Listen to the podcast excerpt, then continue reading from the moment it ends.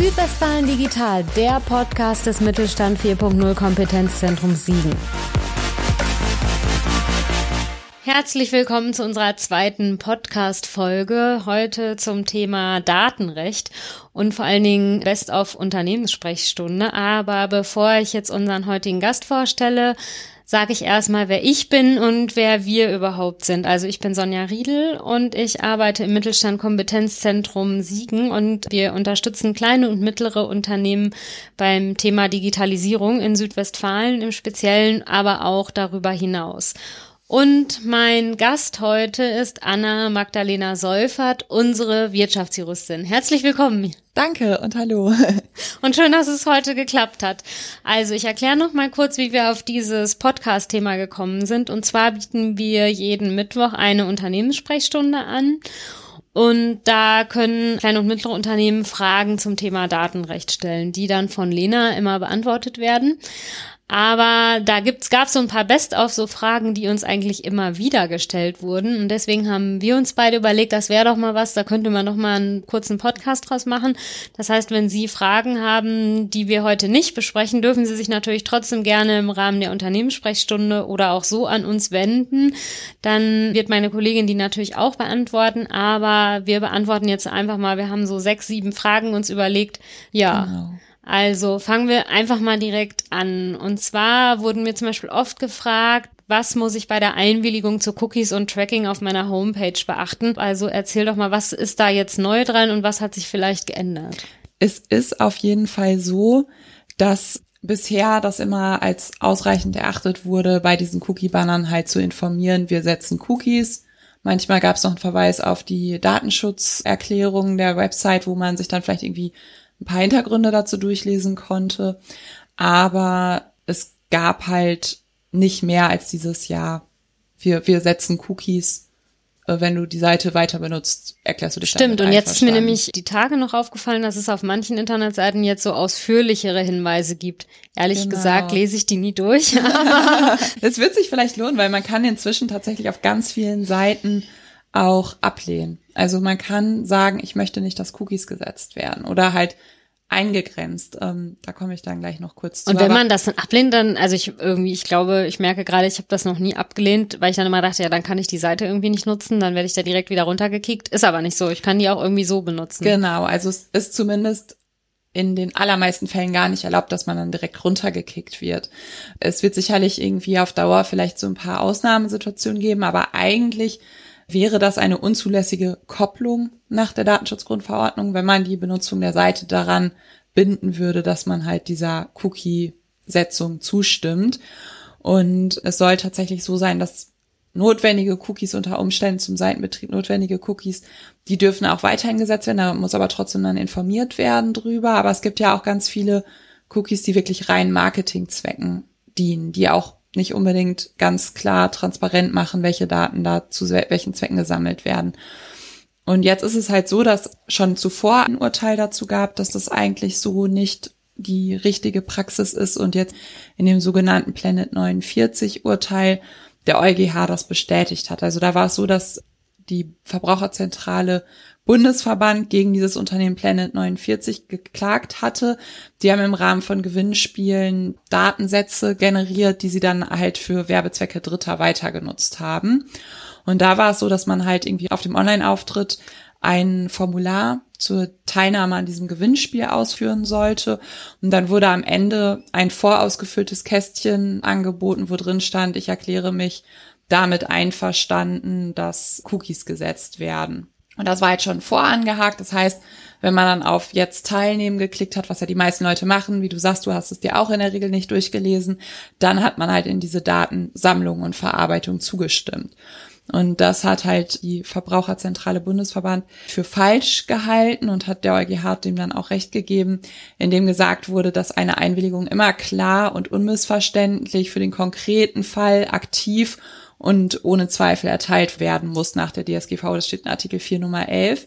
Und dass das halt ausdrücklich nicht der Fall ist, wenn man nur nichts wegklickt, sondern man soll es aktiv selber setzen müssen für diesen Zweck der ausdrücklichen Einwilligung. Das heißt, das also so dein Tipp an alle kleinen und mittleren Unternehmen, die uns jetzt gerade zuhören, ist, dass jeder nochmal seine Cookie-Hinweise überarbeiten sollte. Genau, also wie du auch sagtest, du hast ja selber schon gemerkt, dass sich da aktuell viel tut, eben weil jetzt viele Unternehmen anfangen, nach diesem Urteil ihre Cookie-Hinweise zu überarbeiten. Das nächste ist halt auch, dass das nicht nur für Cookies im engeren Sinne gilt, sondern viele ja auch Tracker dann nochmal zusätzlich auf Webseiten setzen, die davon auch umfasst sein sollen. Also man soll generell über diese Datenerhebung auf der Website und die Übermittlung informieren und da dann halt auch die Möglichkeit wirklich geben, aktiv einzuwilligen. Bisher hat man ja quasi, wenn dann ausgewilligt. Also ausgewilligt im Sinne von, ich habe einfach, also ich, es wurde mir angezeigt, übrigens, wir benutzen Cookies.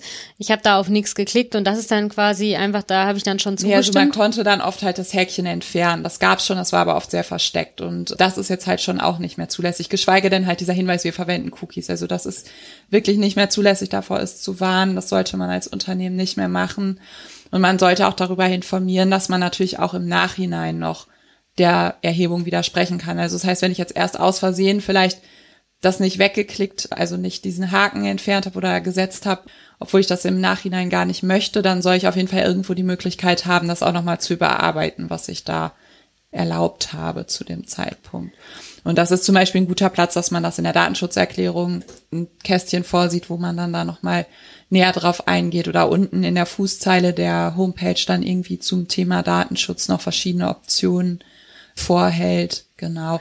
Was halt auch möglich ist, dass ich ein ähm, Kundenprofil anlegen kann. Also zum Beispiel bei Google ist es so gelöst, dass man halt, wenn man ein Gmail-Konto hat oder ein Google-Konto hat, dann darüber sehr viele Einstellungen treffen kann, die dann für verschiedene Google-Dienste übergreifend gelten und man dann nicht mehr bei jedem Dienst einzeln diese Einwilligungen erteilen muss. Ja, dann würde ich sagen, kommen wir zum nächsten Punkt. Und zwar ist das auch einer, der mich persönlich interessiert, weil mir das selber auf Veranstaltungen oft aufgefallen ist. Also, dass da noch eine große Unsicherheit irgendwie gibt. Und die Frage hatten wir tatsächlich auch bekommen öfter. Welche Regeln gibt's, wenn man jetzt auf Veranstaltungen Fotos und Videos zum Beispiel machen will? Ja. Also ich merke zum Beispiel ganz oft, dass wenn ich auf Veranstaltungen bin, dass dann von mir eine Unterschrift irgendwie gefordert wird, dass ich in ja einwilligen soll, sozusagen, dass da Fotos irgendwie gemacht werden dürfen. Und dann denke ich mir immer, das ist ja, also als jemand, der ja selber auch Fotos auf Veranstaltungen macht, dass es ja total unpraktikabel ist, wenn da jetzt einer Nein ankreuzt oder nicht unterschreibt oder was, dann muss man, also wie soll man dann als Fotograf diejenige Person dann erkennen und soll man die dann nachher wegretuschieren oder so? Und dann hatten wir ja vor längerer Zeit da schon mal drüber geredet und dann hast du ja glücklicherweise gesagt, dass man die Leute das nicht unterschreiben lassen soll, sondern zum Beispiel das reicht halt so Aushänge zu machen. Also sag einfach nochmal, ja. welche Regeln es da irgendwie gibt und ich freue mich dann immer, wenn ich dann danach gefragt werde und sagen kann, so kompliziert, wie man das oft hört, ist es nicht. Ja, die Frage ist wirklich ein Dauerbrenner, verständlicherweise. Also man muss es so ein bisschen differenziert sehen. Also man kann jetzt nicht immer pauschal sagen, unterschreiben ist total, ne? Also es wird sicherlich Fälle geben, wo das vielleicht ähm, auch Sinn macht, weil man ja eigentlich die Einwilligung auch nachweisen muss. Also vor dem Hintergrund der Nachweisbarkeit ist natürlich die Unterschrift das Beste. Aber gerade bei uns oder bei deinen Veranstaltungen ist es ja für dich zum Glück der Fall, dass es in der Regel einfach ein berechtigtes Interesse zum einen für die Fotos gibt. Also berechtigtes Interesse, was, was heißt das genau? genau? Also da sieht die DSGVO halt vor, dass wenn man sich darauf berufen kann, dass das eigene Interesse an der Datenverarbeitung das Interesse des Betroffenen nicht, dass seine Daten nicht verarbeitet werden, überwiegt, dann kann man sich darauf berufen und, und sagen, wir haben ein berechtigtes Interesse. Und ähm, bei, und bei kleinen und mittleren Unternehmen, wenn die jetzt eine Abendveranstaltung machen und sagen, sie wollen da irgendwie Fotos machen, was wäre dann das berechtigte Interesse? Da muss man dann so ein bisschen schauen. Also es kann ich wirklich beim besten Willen jetzt nicht pauschal sagen, dass eine Situation immer ein berechtigtes Interesse mit sich bringt. Genauso wenig wie man halt pauschal die Unterschrift als verpflichtend ansehen sollte. Also das ist ja auch immer so ein bisschen die Frage. Die DSGVO überlässt ja auch viel Spielraum. Sie sagt, so gewisse Eckdaten werden vorgegeben und natürlich eine Einwilligung soll man nachweisen können, kann man nur mit Hilfe von so einer Unterschrift. Andererseits wenn es in der Regel irgendwelche Netzwerkveranstaltungen sind, sind die Leute ja auch da, um letztendlich sehen und gesehen zu werden, wie man immer so schön sagt. Also die wenigsten Leute werden auf so eine Veranstaltung gehen und hoffen, dass sie dort nicht wahrgenommen werden. Es ist natürlich immer noch mal was anderes, ob man hinterher möchte, dass diese Fotos im Internet auftauchen. Aber dazu lässt sich halt zum einen sagen, dass es da auch praktikablere Lösungen gibt für die Fotografen als das, was du jetzt gerade beschrieben hattest, weil im Zweifelsfall weiß ich als Fotograf ja gar nicht, wer vorne jetzt unterschrieben hat, dass er fotografiert werden möchte oder eben nicht, sondern ja. ich bin ja dann fängt man nachher, schon tätig und genau. dann fängt man hinterher an oder muss die Fotos retuschieren oder irgendwie aus 300 ja genau aus 300 nicht. Fotos irgendwie zwei Leute jeweils immer rausschneiden und irgendwie sind die zufälligerweise aber auf allen Fotos irgendwie drauf.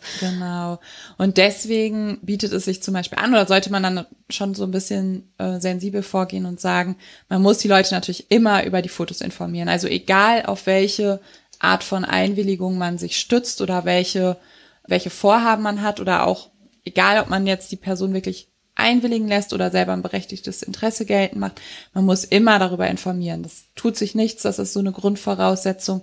Und das heißt, da würde sich zum Beispiel anbieten, dass wenn man so einen Anmeldetisch hat, dass die Leute da dann schon einen gut lesbaren Aushang sehen oder dass darauf hingewiesen wird, dass es halt diese Informationen gibt dass Fotos gemacht werden, dass sie das einfach schon mal wissen. Da rechnet zwar auch irgendwie jeder mit, aber es ist dann halt schon mal dieser ausdrückliche Hinweis. Und du hast ja auch mir gesagt, man muss da auch konkret, also es reicht einfach nicht zu schreiben, ja, wir wollen irgendwie Fotos machen für unsere Berichterstattung oder so, sondern man muss schon konkret draufschreiben, wofür genau, man die also Fotos haben will. Man sollte schon sagen, ist das jetzt irgendwie einfach eine interne Dokumentation? Ist das die Presse, die Fotos macht? Sind wir das selber? Das macht ja auch immer einen Unterschied. Also wer genau verarbeitet das Bildmaterial?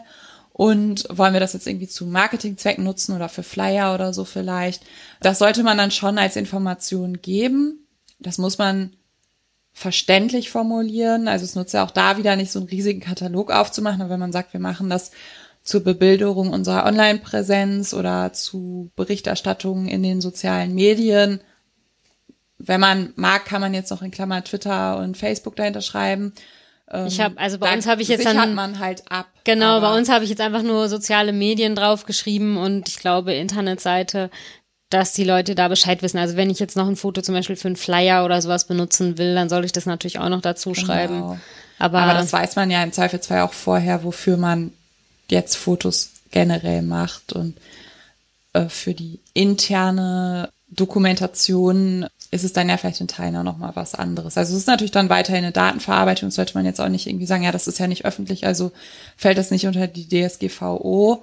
Aber das ist dann vielleicht auch nochmal, man muss ja auch nicht immer alles auf die Einwilligung stützen. Also das berechtigte Interesse vielleicht zu sagen, ja, wir wollen dokumentieren, wie unser Messestand aussah. Und wenn dann eine Person da drauf zu sehen ist, dann ist es aber was anderes, ob ich das jetzt online veröffentliche oder für mich in eine Mappe hefte, nur damit man für die Folgejahre dann vielleicht irgendwie einen Anhaltspunkt hat, wie man aufgebaut war oder so. Das ist ja auch nochmal was anderes. Das ist ja ein viel weniger starker Eingriff, wenn man es einfach intern als Bebilderung hat oder ob man es auf die Homepage packt. Also da sollte man auch so ein bisschen sensibel mit umgehen und sich nicht verschrecken lassen. Was mir halt noch wichtig ist dazu zu sagen, ist also gerade zu dem Fall von den Veranstaltungen, wenn man am Anfang dieses Schild anbringt, dann sollte man halt keine Fotos machen, bevor die Leute die Gelegenheit hatten, diese Information wahrzunehmen. Genau. Das heißt, nicht schon vor dem Tisch anfangen mit den Fotos. Ich lauere den nicht schon am Eingang auf genau. und mache da schon die ganzen Fotos, weil dann hatten sie ja noch keine Chance sozusagen genau. zu widersprechen. Und am besten weist man auch am Anfang der Veranstaltung nochmal darauf hin, dass Fotos gemacht werden einfach für die Leute, die es vielleicht in dem Moment übersehen haben, weil sie von wem angesprochen wurden oder so. Also, dass man einfach sicher gehen kann, dass die Leute diese Information auch bekommen haben.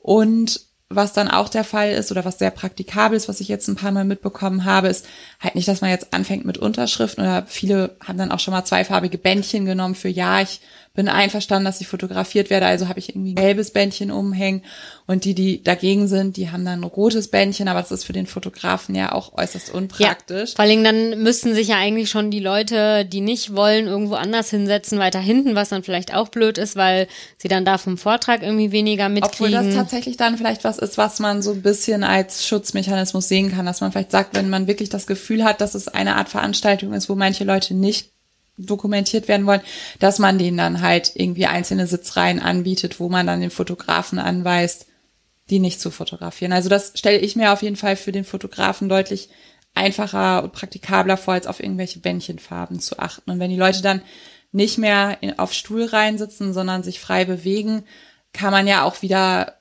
viel mehr als Fotograf mit denen interagieren. Also wenn man dann auf eine Gruppe zugeht und ein Foto machen will, dann sieht man ja eigentlich schon, ob die sich zusammenstellen. Genau. Und dann kann man immer noch sagen, ist das in Ordnung, wenn ich jetzt ein Foto für unser Magazin mache? Oder wenn man sieht, okay, die wenden sich eher ab, dann, also da ist auch sicherlich immer ein bisschen Sensibilität gefragt. Und dann kommen wir eigentlich, es ist ein ähnliches Thema.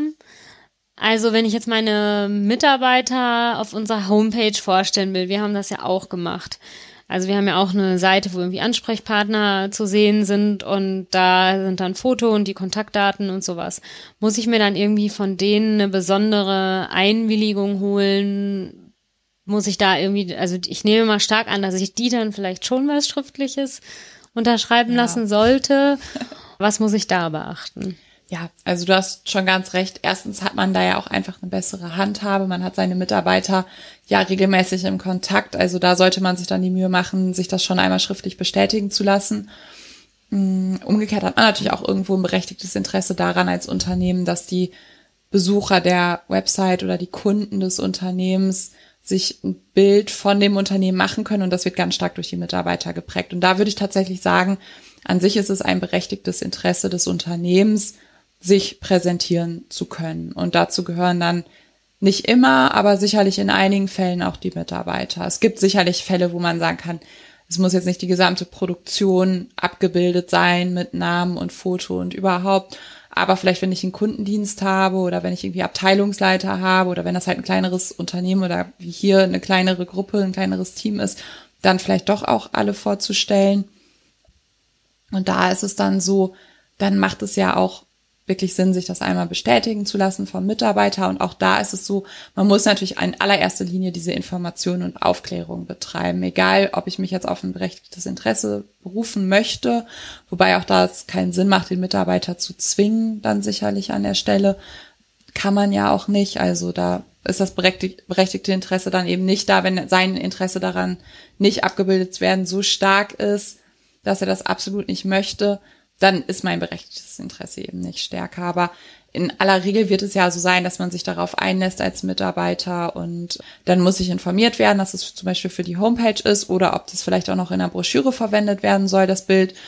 Da macht es aber sicherlich Sinn, dass dann vielleicht auch einfach zwei getrennte Einwilligungen sich geben zu lassen, dass man einmal für die Homepage was hat vielleicht verschiedene Fotos oder nur eins und wenn dann dann noch mal ein Magazin oder eine Broschüre hat, sich das dann noch separat oder halt irgendwie mit einem Häkchen, was dann gesetzt werden kann oder so auch einwilligen zu lassen. Und am besten schriftlich, also jetzt nicht irgendwie per E-Mail oder so. Am besten schriftlich, ja, das also ob jetzt ein wirklich ein Papierformular oder halt ein elektronisches Formular, wenn man so ein gutes Intranet hat, wo man auch Formulare erzeugen kann in der Hinsicht, dann macht das ja vielleicht auch. Ja, digital, Sinn. also ne, gerade genau. äh, wir, wo wir kleine Unternehmen beim Thema Digitalisierung unterstützen, sind wir natürlich eher davor, dass es nicht auf Papierform ist, sondern irgendwie digital. Das muss halt nachweisbar sein. Also wenn ich das dann in dem System so abgelegt bekomme, dass ich das nachweisen kann, dass die Person vielleicht mit ihrer elektronischen Signatur das dann freigegeben hat, dann ist es ja kein Problem, dann ist es ja auch nachweisbar. Genau. Wenn ich jetzt sage, okay, ich habe nicht so ein ausgeklügeltes System, dann mache ich es vielleicht besser in Papierform.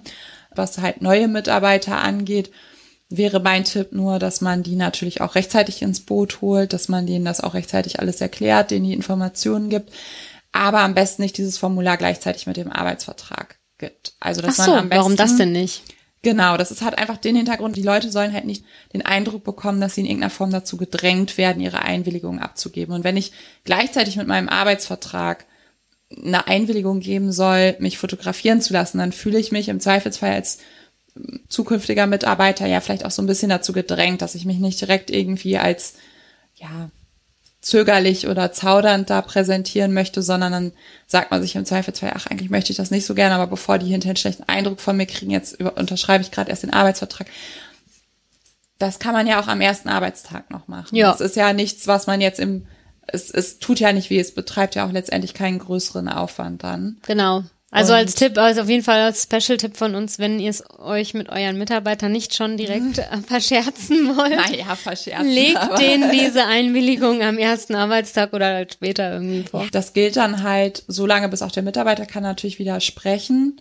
Im Zweifelsfall habe ich kein Interesse dran, den als Mitarbeiter vorzustellen, wenn er mein Unternehmen schon wieder verlassen hat Was anderes ist es vielleicht, wenn das nur so ein Bild ist, was irgendwie das Unternehmen illustrieren soll und erst dann noch zu sehen, müsste man halt schauen, ob man dann für sich direkt so eine Maßnahme ergreift, dass dann auch solche Bilder gelöscht werden. Das andere wäre, dass wenn man wirklich weiß, dass ich nicht nur die Mitarbeiter vorstellen möchte, sondern tatsächlich meine Homepage illustrieren möchte mit Fotos, wo die Mitarbeiter dann als so eine Art Model agieren, dass man auch eine Art Modelvertrag mit denen Ach, abschließt. Also da kann man dann auch wirklich sich weiterreichende Rechte an den Bildern zusichern lassen, wo man dann halt sagen kann, okay, es gibt irgendeine Form vielleicht von Entlohnung dafür oder es gibt halt irgendwie so eine Art Modelvertrag auf jeden Fall. Und da würde man dann, wie wenn man auch ein Model irgendwie bucht, also der Sinn dahinter ist ja, dass es eben abgesicherter ist, als wenn man jetzt nur auf bloße Einwilligung setzt. Jetzt kommen wir eigentlich noch, es ist ein ähnliches Thema, aber einen Schritt weiter sozusagen. Vielleicht, vielleicht kann man für die jetzt, wo ich das gelernt habe, dass man einen Modelvertrag abschließen kann, vielleicht kann man für die dann auch einfach für diesen Fall einen Modelvertrag abschließen. Wenn ich dann nicht nur sozusagen die Mitarbeiter für mich irgendwie vorstellen will, sondern wenn jetzt die Medien anrufen und sagen, sie wollen über unsere neue Fabrikhalle mhm. meinetwegen berichten und die Mitarbeiter filmen, was, was muss ich da beachten? Also ist es in dem Fall dann auch irgendwie sinnvoll, aber man weiß ja dann vielleicht vorher manchmal nicht, welche Mitarbeiter jetzt gezeigt werden sollen. Also dann ist da mal an dem Tag noch ein anderer. Soll ich dann am besten mit denen irgendwie auch einen Modelvertrag abschließen? Ich weiß nicht. Ich glaube, das wäre so ein Fall, wo man tatsächlich fast eher über die Einwilligung gehen könnte, weil das hat dann ja meistens einen sehr präzisen Zweck, dass dann entweder einmalig etwas im Fernsehen ausgestrahlt wird oder eine einmalige Berichterstattung in der Zeitung erfolgen soll. Das ist ja ein sehr klar umrissener Zweck, der für die Mitarbeiter auch sehr gut erfassbar ist. Also bei sozialen Medien hat man ja häufig die Angst, dass man nicht so weiß, wie sich das verbreitet und dass man das wieder einfangen kann. Natürlich heutzutage auch. Zeitungsberichte werden online geteilt, Filme werden irgendwie in sozialen Medien nochmal verbreitet, aber ich denke, da kann man schon sagen, dass das ja sehr um, eng umrissen ist, dieses Interesse an der Stelle. Ich glaube, da wäre die Einwilligung schon dann ausreichend. Man muss natürlich die Leute vorher informieren und die Möglichkeit geben, wenn jemand so gar nicht im Fernsehen erscheinen möchte oder vielleicht sich nicht zum Interview zur Verfügung stellen möchte, dass man das dann auch nicht, also erzwingen kann. Das geht halt nicht. Und im Zweifelsfall kann man die Person bitten und man kann ihr sonst ermöglichen, dass sie dann vielleicht an dem Tag nicht arbeitet oder dass es halt zu einer Zeit gemacht wird, wo sie nicht zwangsläufig arbeiten Genau, muss, also einfach vorher mal ansprechen, da kommt jetzt ein Kamerateam genau. oder ein Fotograf oder so und wir haben das und das vor und wer dann irgendwie nicht aufs Bild will, sollte dann vielleicht an dem Tag sich nicht in Besprechungsraum XYZ aufhalten oder keine Ahnung. Genau, oder man lädt dann nur die Leute dahin ein, genau. Also ich denke, das lässt sich eigentlich immer ganz gut einfangen. Mir fällt an der Stelle nur einfach was ganz anderes auf. Also wie gesagt, wenn es um die Mitarbeiter geht an der Stelle, dann kann man es, wie halt auch, wenn man die Mitarbeiter selber filmen oder vorstellen möchte, eigentlich ganz gut regeln. Viele Medien werden vielleicht auch selber sogar diesen Hinweis bringen, dass man das absprechen soll, weil die natürlich auch ein Interesse daran haben, da Rechtssicherheit zu haben. Aber mir fällt viel eher auf, dass es ein ganz interessanter Fall vom Geschäftsgeheimnisschutz ist. Also wenn ich Medien zu mir ins Unternehmen hole oder generell, es müssen ja nicht mal Medien sein, es können ja auch Vertreter anderer Unternehmen sein oder irgendwelche Interessenten oder Politiker oder was es halt alles für Gründe gibt, dass dann Externe in mein Unternehmen kommen. Ich sollte einfach auch aufpassen, dass sie nur das zu sehen bekommen, was sie sehen sollen, dürfen, wie auch immer. Weil natürlich, wenn einmal etwas nach außen gedrungen ist, das sich nicht so schnell wieder einfangen lässt. Und da gibt's jetzt auch eine neue Gesetzeslage nochmal zum Geschäftsgeheimnis. Was, was, was hat sich denn da beim ähm, Geschäftsgeheimnis, vor allen Dingen, was können wir erstmal nochmal klären, was ist überhaupt ein Geschäftsgeheimnis? Ja, also es gibt ein neues Gesetz, das basiert zum einen auf, wieder auf einer europäischen Richtlinie, also soll vereinheitlicht werden oder sollte vereinheitlicht werden. Da wurde jetzt halt in Deutschland auch ein Gesetz zu verfasst, sage ich mal.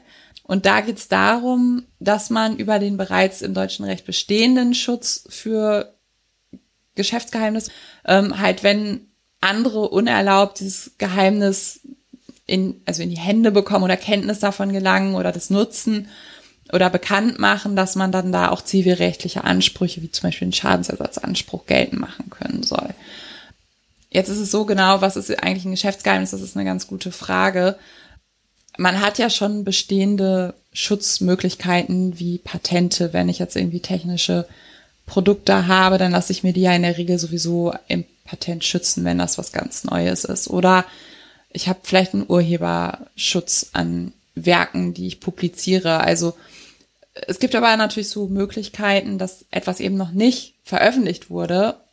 Wenn das jetzt ein schriftliches Werk ist, zum Beispiel, ich habe vielleicht ein Manuskript irgendwo liegen von einem neuen Schriftsteller, was was noch nicht bekannt ist. Und das ist dann ja in, in der Situation noch was, wo ich vielleicht gar nicht möchte, dass jemand überhaupt weiß, dass ich mit dieser Person in Kontakt bin oder dass ich gerade eben noch kein patentfähiges äh, Muster habe, was ich dann irgendwie einreichen könnte beim Patentamt, sondern aber man will eben trotzdem Skizzen nicht, genau, man will aber trotzdem nicht, dass jemand rausfindet. Und ich will halt einfach nicht, dass irgendjemand weiß, dass ich in die Richtung forsche. Und natürlich auch jetzt wird keiner diese Sachen offen rumliegen lassen, aber es ist jetzt nochmal brisanter, weil man halt einfach neue Schutzmöglichkeiten hat und das Gesetz halt davon spricht, dass ich selber dafür verantwortlich bin, halt auch diese Sachen zu schützen angemessen. Und das heißt, als Unternehmen muss ich dann einmal schauen, wo sind Sachen, wo ich ein gewisses Interesse daran habe, dass die mir exklusiv als Unternehmen vorbehalten bleiben, äh, die ich aber vielleicht nicht eben im, im Rahmen eines Patentes zum Beispiel schützen kann.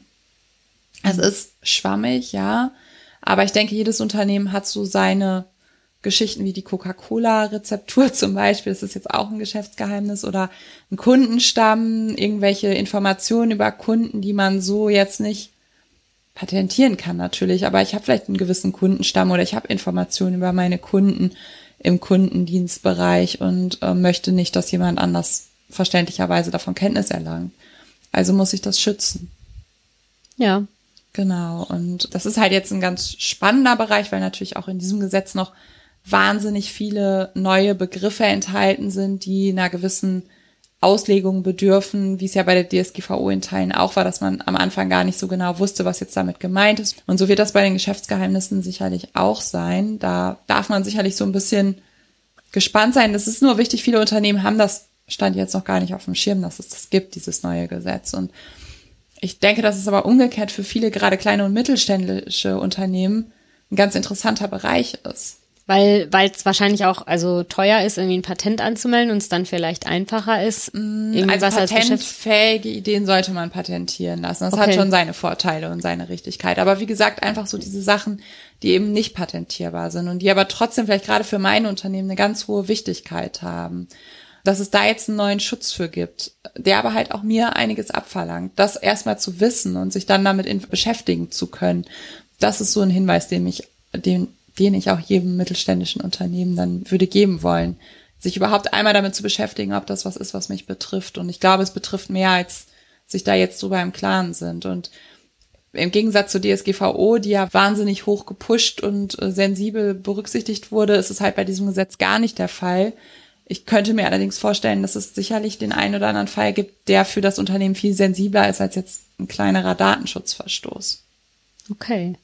Dann sind wir mal gespannt, was da zum Thema Geschäftsgeheimnis noch kommt. Wir bleiben dran. Wir bleiben dran, genau, und berichten auch noch, denke ich mal, weiter über das Thema. Und ja, aber ich glaube, jetzt haben wir so die Best-of-Fragen aus dem Unter- und Themensprechstunde erstmal beantwortet. Also wenn Sie jetzt noch Fragen haben, die wir nicht beantwortet haben, kann ich nur sagen, melden Sie sich gerne bei uns auf kompetenzzentrum-siegen.digital findet man unsere Ansprechpartner mit Fotos. Wir haben alle genau. gefragt.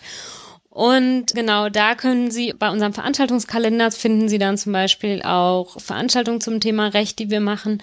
Oder Sie können sich für unsere Unternehmenssprechstunde anmelden. Also die richtet sich an kleine und mittlere Unternehmen, die einfach zum Beispiel zum Thema Recht, aber auch zum Thema IT-Sicherheit oder so oder Retrofit oder irgendwas, was mit dem Thema Digitalisierung eigentlich zu tun hat, ja, können Sie sich gerne an uns wenden und dann beantworten wir auf jeden Fall auch noch weitere Fragen, die wir zwei jetzt hier vielleicht nicht beantworten konnten. Ja, aber dann erstmal vielen Dank fürs Zuhören und vielen Dank, Lena, an dich, dass du heute über die Datenrechtssachen berichtet hast. Ja, gerne. Und dann würde ich sagen, bis zur nächsten Folge. Tschüss. Tschüss.